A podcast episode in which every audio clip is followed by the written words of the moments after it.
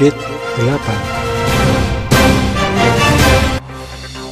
Pendengar, dalam acara pelantikan pengurus Komite Nasional Pemuda Indonesia atau KNPI Bojonegoro, Bupati Bojonegoro meminta agar KNPI dapat menelurkan kegiatan real berbasis pemuda, terutama menghadapi era 4.0 ini. Hal itu disambut baik oleh pengurus KNPI Bojonegoro, yakni melalui 12 program yang telah disesuaikan dengan program pemerintah daerah dengan memberdayakan generasi muda di Bojonegoro.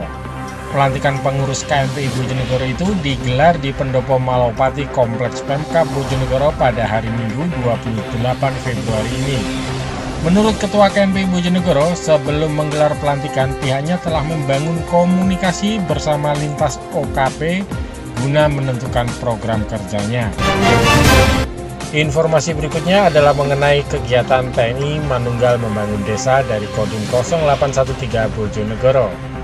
Pendengar dicanangkan bahwa wilayah Kodim 0813 Bojonegoro termasuk dalam kegiatan TMMD serentak bersama 50 kabupaten lain se-Indonesia. Aparat TNI yang ditempatkan di lokasi TMMD terus memberi manfaat bagi masyarakat. Salah satunya adalah pembagian masker untuk masyarakat. Aparat TNI tak segan-segan untuk berbaur dan mendatangi satu persatu rumah warga guna membagikan masker. Tak hanya itu, masyarakat juga terus diajak dan diedukasi untuk menerapkan protokol kesehatan dengan melakukan gerakan 5M. TMMD ke-110 kali ini dipusatkan di wilayah Kecamatan Tambak Rejo, di mana TNI bersama masyarakat bakal bersinergi meningkatkan kualitas wilayahnya selama satu bulan penuh pada bulan Maret ini.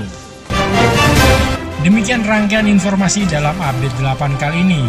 Saya Rahman, Malau Pati FM, mencerahkan dan memberdayakan.